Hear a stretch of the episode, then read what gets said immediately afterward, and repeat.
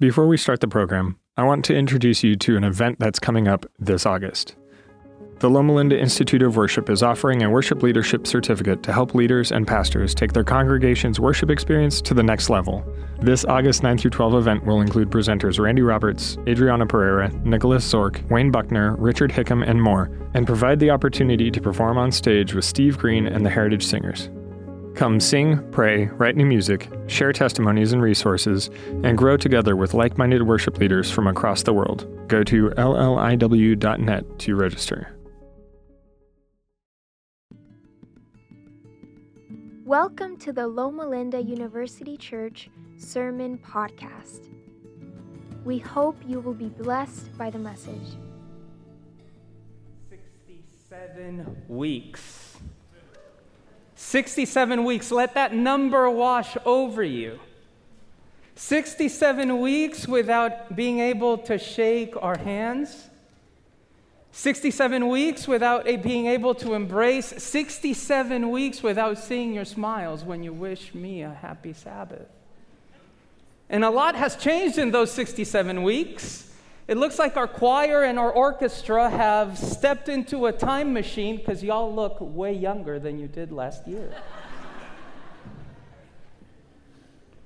We've lost a lot during that time, haven't we? You know, some of us have lost loved ones, others, jobs. Parties and plans have had to be postponed, celebrations canceled. Our bank, bank accounts certainly don't look the same way they did 67 weeks ago, but you know what? We've, we've also learned a lot. You know, we've developed a new language, a new lingo We've been able to innovate in order to stay connected. We've developed grit and resilience. We start our conversations now with flattening the curve and social distancing, safer at home. Let's be honest, how many of you haven't had a conversation with a friend over the past couple of weeks where you look intently into their eyes and you say, Are you Pfizer or Moderna? And then you look at the renegade in the corner and you whisper to one another, he must be J and J because he's growing a tail.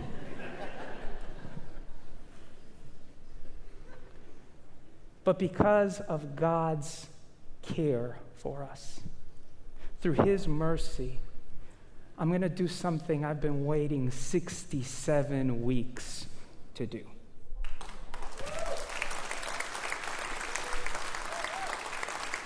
and just breathe in the air. Oh, that feels so good. The reality is that the world that meets us on the other side of the pandemic is a difficult one. It's deeply polarized, it's divided. Make no mistake about it, dear church. There are people out there who are hurting. You know, their ears are still ringing with that now infamous phrase and those images that cannot be washed away. And you've seen them. The man laying on flat on his stomach while he cries out. He cries out that phrase that now echoes in our streets I can't breathe. I can't breathe. But the Loma Linda University Church is committed. We are committed to go and save a world that is hurting.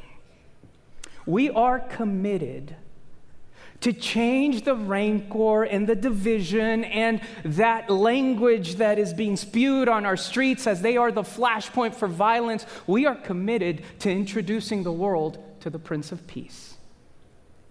But we can't do it alone. We've learned one more thing. And we've learned one thing throughout these 67 weeks about you.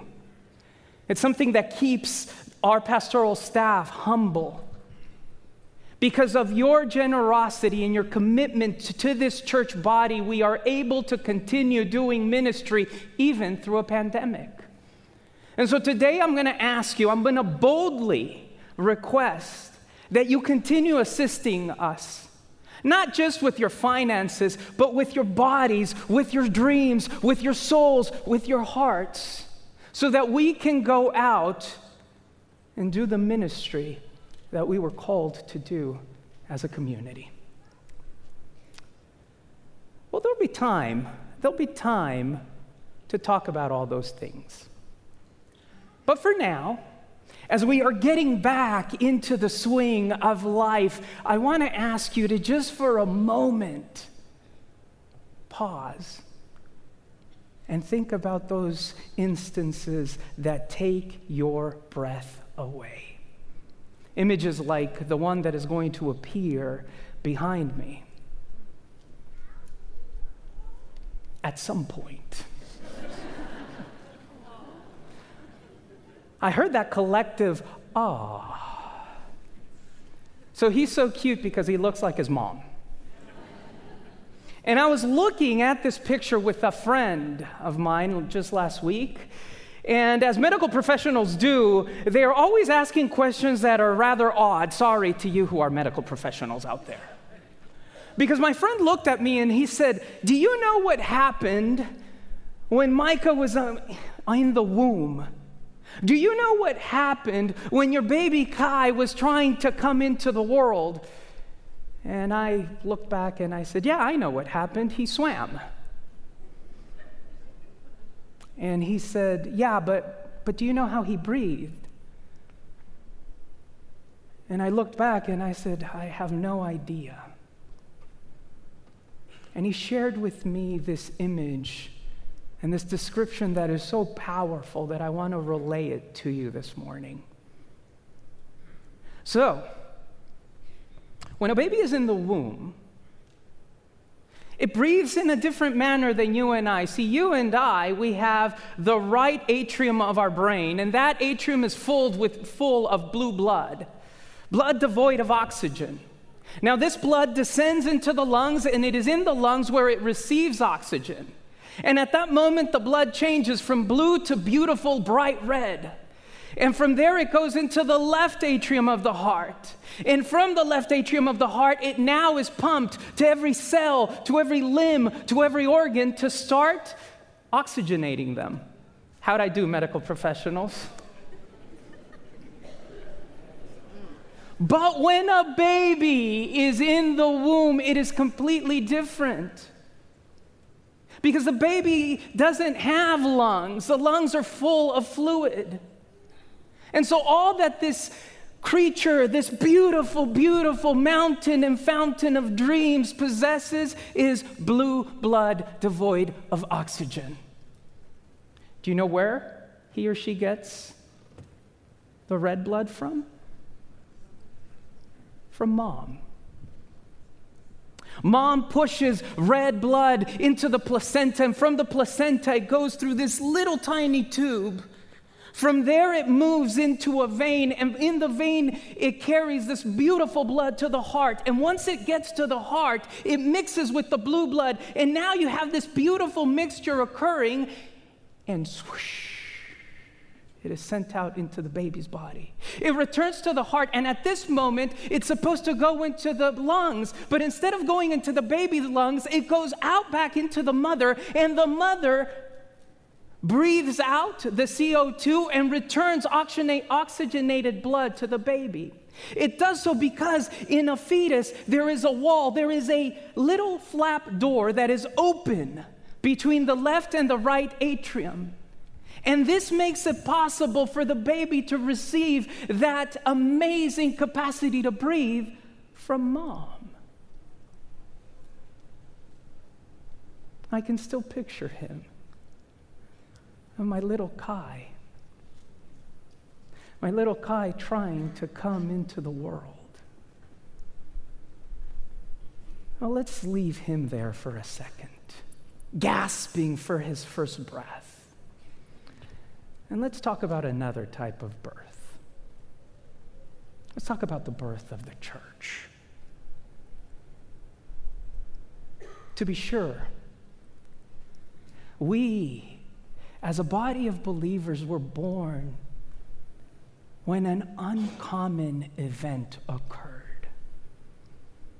And in that uncommon event, God, God was uniquely present. So, where should I start? Maybe I should start with the shoeless shepherd standing before the burning bush. And God is uniquely present, but that's just the beginning. Or what about those slight slaves looking out somberly into the sea, fleeing from their oppressors and their masters, and God is uniquely present? But that was just the beginning. Uh, perhaps, perhaps we should go and witness that journey weary woman as she gives birth to a babe amidst manger earthiness, and God is uniquely present, but that that was just the beginning. Follow me then. Follow me then to the tomb where those distraught disciples have gone to anoint a body, only to find that place empty. And God was uniquely present. But that, that was just the beginning. So it shouldn't surprise you that a mere 50 days later, a group of people gathered for the common practice of prayer. And God was present in an extraordinary way. He was present, and He opened a new line of communication through wind and through fire. And that, that was just our beginning. See, as we open the Bible to the book of Acts, we find we find a people much like us waiting, waiting for God to do something, listening for a word. And this cannot be lost on you. If God didn't do something or didn't say something, we would not be. And so our existence, our faith, our belief system is this beautiful amalgamation between a loquacious God who continues to speak and people that, like you and me, who are trying to intently listen. So, what were they listening to in that upper room?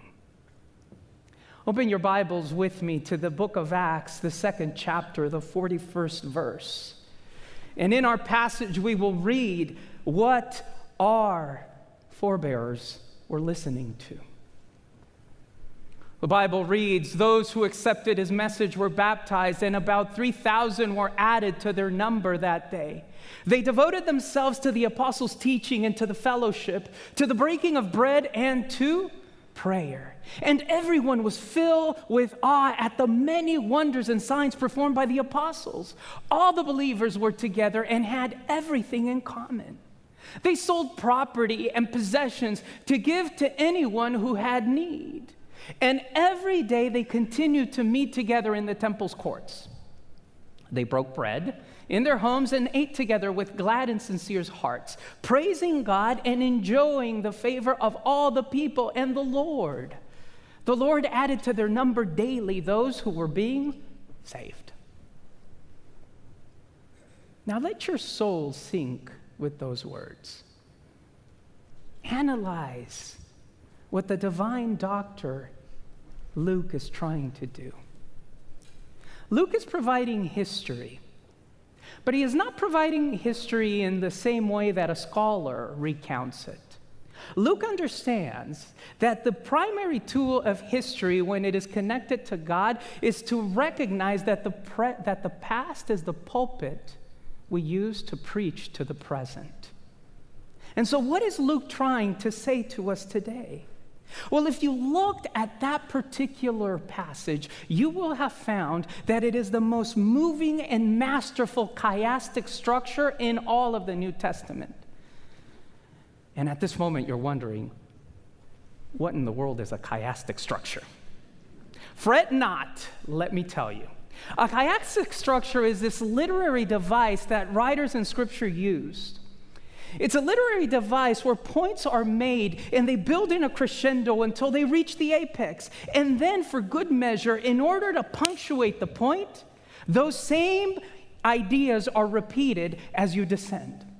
So notice that this appears in the passage we just read. First, we began with evangelism, right? 3,000 people are baptized. And then, then immediately we are moved in into ordinary life to scenes of people praying and sharing, studying together, and devoting themselves to a new way. And what follows immediately after they've moved to ordinary life is awe, signs, and wonders. That's at the apex. Then back out to ordinary life. They're selling their possessions, they're sharing with whoever has need. And then once again to evangelism, the Lord added to their number daily those who were being saved. But if you're a careful student of Scripture, you probably will have realized that there's something missing. Where is the awe and the signs, the wonder on the second end of the structure? Oh, here's the good news Luke leaves the story incomplete because you are the signs and the wonders. You are the miracle in Christ. You are not only the continuation of the story, my dear church, you are the culmination of the story. But how do we get there and what do we do? How do we faithfully reflect the tale that He has called us to tell? Well, glad you asked. Too often, too often, we've made church cliquish a place where we surround ourselves with people who agree with us, who look like us, who believe in us. I mean, just look at our choir and our orchestra who dress like us. and the temptation is always there to surround ourselves with people with whom we identify but the problem is that the gospel hasn't called us to do that. What made this story so magnificent and majestic is that it pushes you beyond your comfort zone. It moves you away from clique and it pushes you and entrenches you firmly in the idea of community. And what does community look like? What does the call to empower communities and not cliques look like? Well, the year was 1967, and the place was the Southern Baptist Convention. Gert Behanna, who had been a very famous writer and struggling alcoholic, got up to the podium. Her hands were shaking palms were sweaty. As she began to describe in graphic detail her struggles with alcohol abuse and her conversion to Christ. As she closed, she walked off the stage to a thundering ovation, and she couldn't help it. She returned to the podium and said, Now I know you are not applauding an old drunk like me. What is actually happening is that the Christ in me is meeting the Christ in you. Community occurs when we are able to see the Christ that dwells in you and we match it with the one who is already living in me. And I know, I know it sounds difficult. And I know some of you are saying, Pastor, that's too Pollyannish. That beautiful picture that took your breath away of your baby, that has deprived you of oxygen. And now you're daydreaming. We can never do that. And that's the true tragedy, isn't it? That famous old preacher and theologian G.K. Chesterton probably puts it best. He says that the real problem, the real dilemma with Christianity, is not that the Christian ideal has not been tried has been not been tried and found wanting but rather the tragedy is that it has been found difficult and left untried it isn't that we have tried it and found that it's wanting it is that we are so afraid that we haven't even stepped out in faith and so, the question that I asked myself this week, the question that I'd like you to reflect upon is why is that? What is it that makes us so afraid? Perhaps it's a teaching. Perhaps it's a teaching that one of the disciples shared. You see, the early church believed they believed that when you came into the body of believers, you were bound together. You were bound to Him and to each other. And once bodies are bound, guess what happens? Possessions soon follow. And you'll notice that as bodies bind, the trinity of things that you consider so valuable your time, your talents, your treasures begin to be invested in the community. And the apostles were able to communicate that beautiful truth that is commonality. Because after all, Communication is making something common. So you might be asking yourself, well, how do I empower communities and not cliques? Well, the answer to that question is that you engage in communication and not conquest. And if communication is making something common, then when that occurs, if I am faithful with it, then that which I am communicating no longer belongs to me. I no longer have absolute control over it. And that's the beauty of the gospel, that it belongs to all of us. And to those evangelistic messages that are paternalistic, that attempt to say that you need to think like I do or look like I do, or heaven forbid, believe the same exact things that I do, the gospel says no. No, because we are called not only to mutuality, but to commonality. We're called to be common. And as that happens, the grip that we have on these things that we think are so important begins to loosen and loosen and loosen. One of my favorite preachers, George Rausch, tells a story of what this looks like in practice. He tells the story of two brothers, two brothers who lived in a farm together. And they shared. They shared both in the produce and the profit of the farm. Until one day, the younger brother looked at himself and said, Hmm, my older brother is married and he has children. So it isn't fair that him and I are sharing equally. My needs are simple. And so that very same night, this younger brother goes into his bin, grabs a sack of grain, pulls it out, and quietly walks to his brother's bin and deposits it. Unbeknownst to him, his brother was also up that night.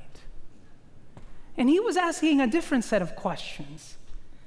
As he was musing, he wondered, hmm, I have a wife and children to look after me. But my poor brother, he has no one.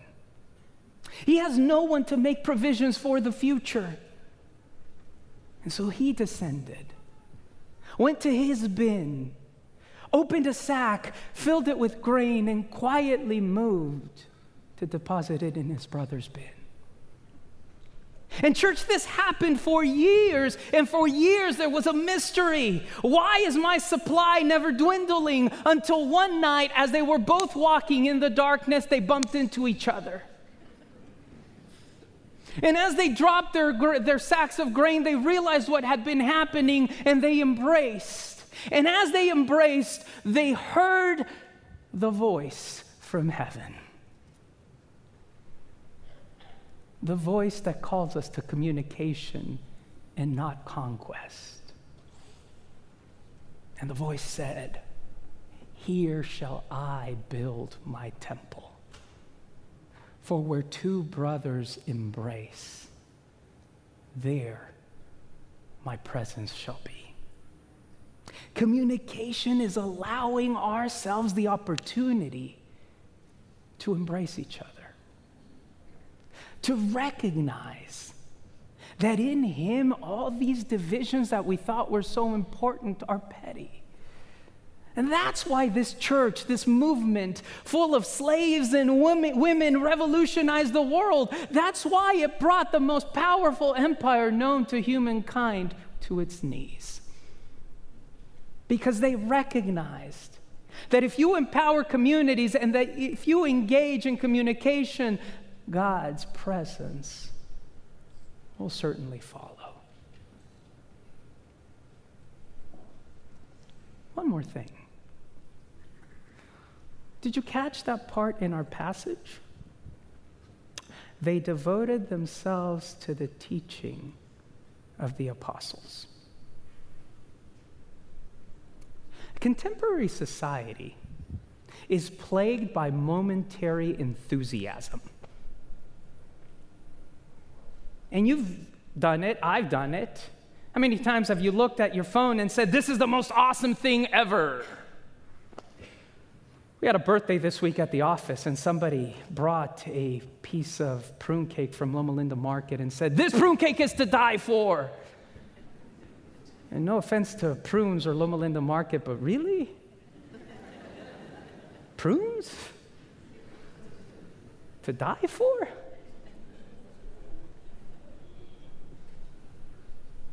And the problem is that this penchant for momentary enthusiasm seeps into our faith life, doesn't it? I mean, how many times do you turn on the TV or listen to the next best famous preacher and you see the sermon full of tears and gnashing of teeth and you are turned off?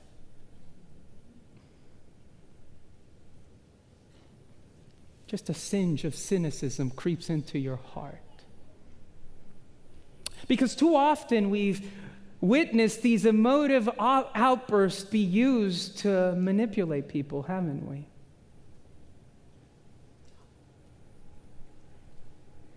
For Luke, who realizes that the past is in the, merely the pulpit from which we preach to the present, it's not enough that 3,000 people have just accepted Christ. Notice that he doesn't leave us there they devoted themselves to the apostles' teaching. Which means, if we take that text seriously, that the church isn't called to follow emotive outburst after emotive outburst, week by week by week by week. Trying to stage this revival that'll move your heart until you've gotten up for so many altar calls and gone in that baptistry so many times that you've shrunk a couple of inches. The church immediately after confessing Christ moves into teaching. Because if we are to fulfill our mission in the world, we have to know who we are and what we are about.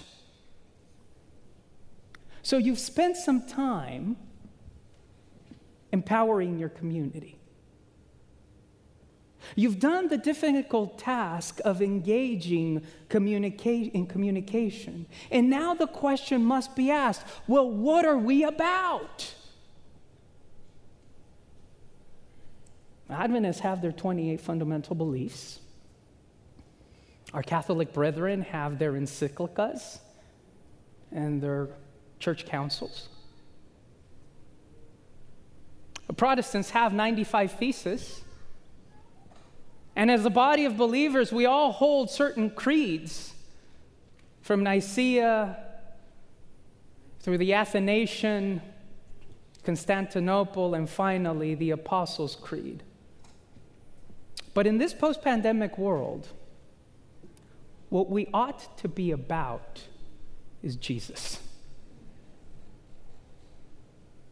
Give me Christ and Christ crucified.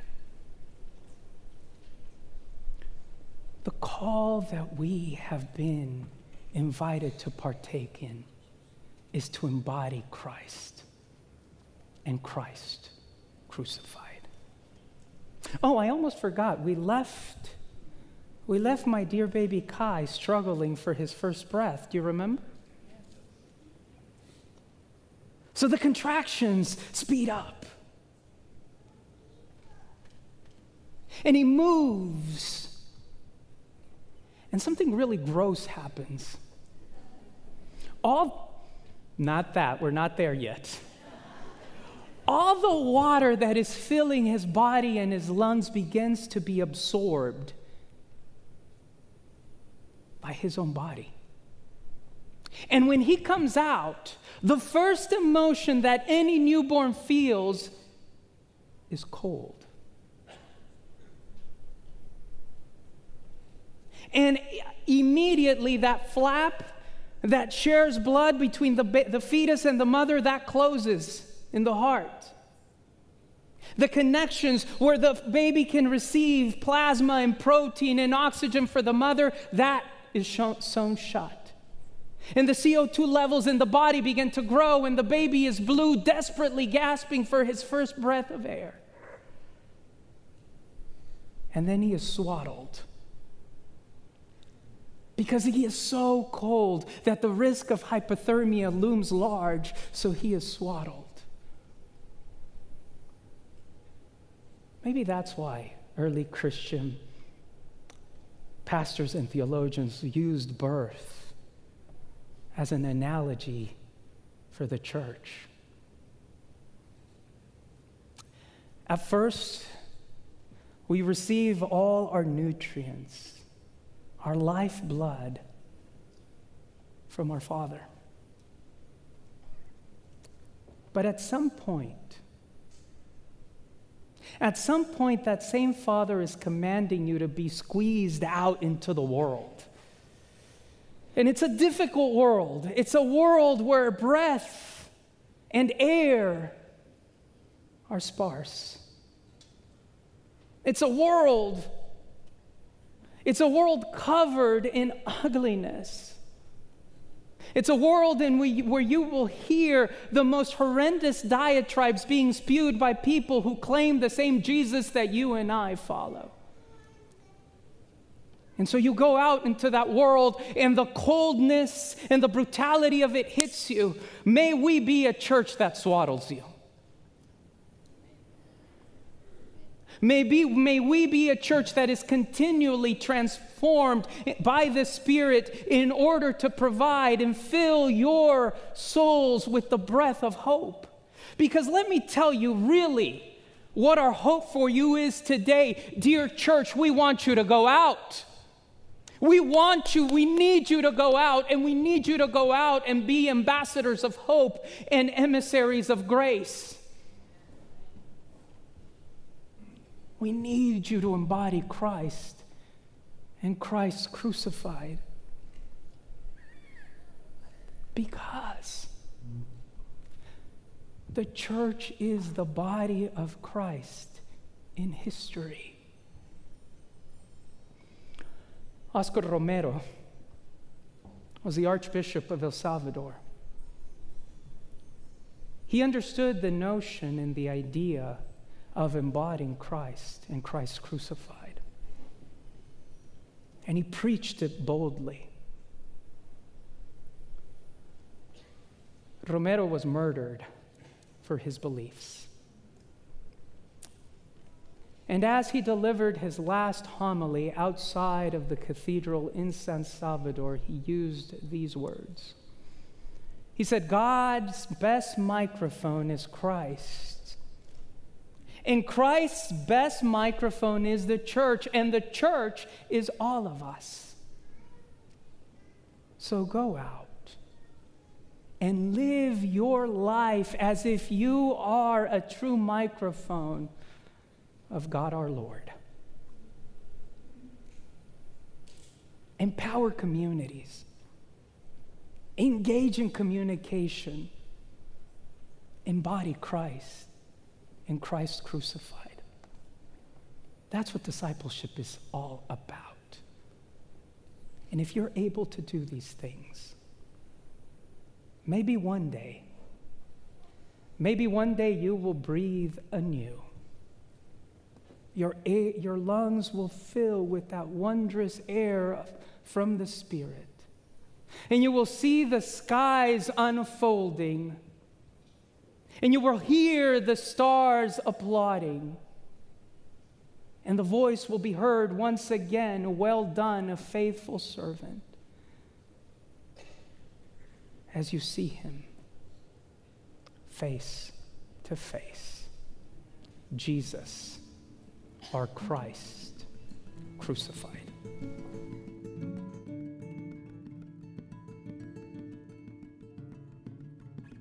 Find more podcasts, videos, church events, and how you can support the Loma Linda University Church at lluc.org.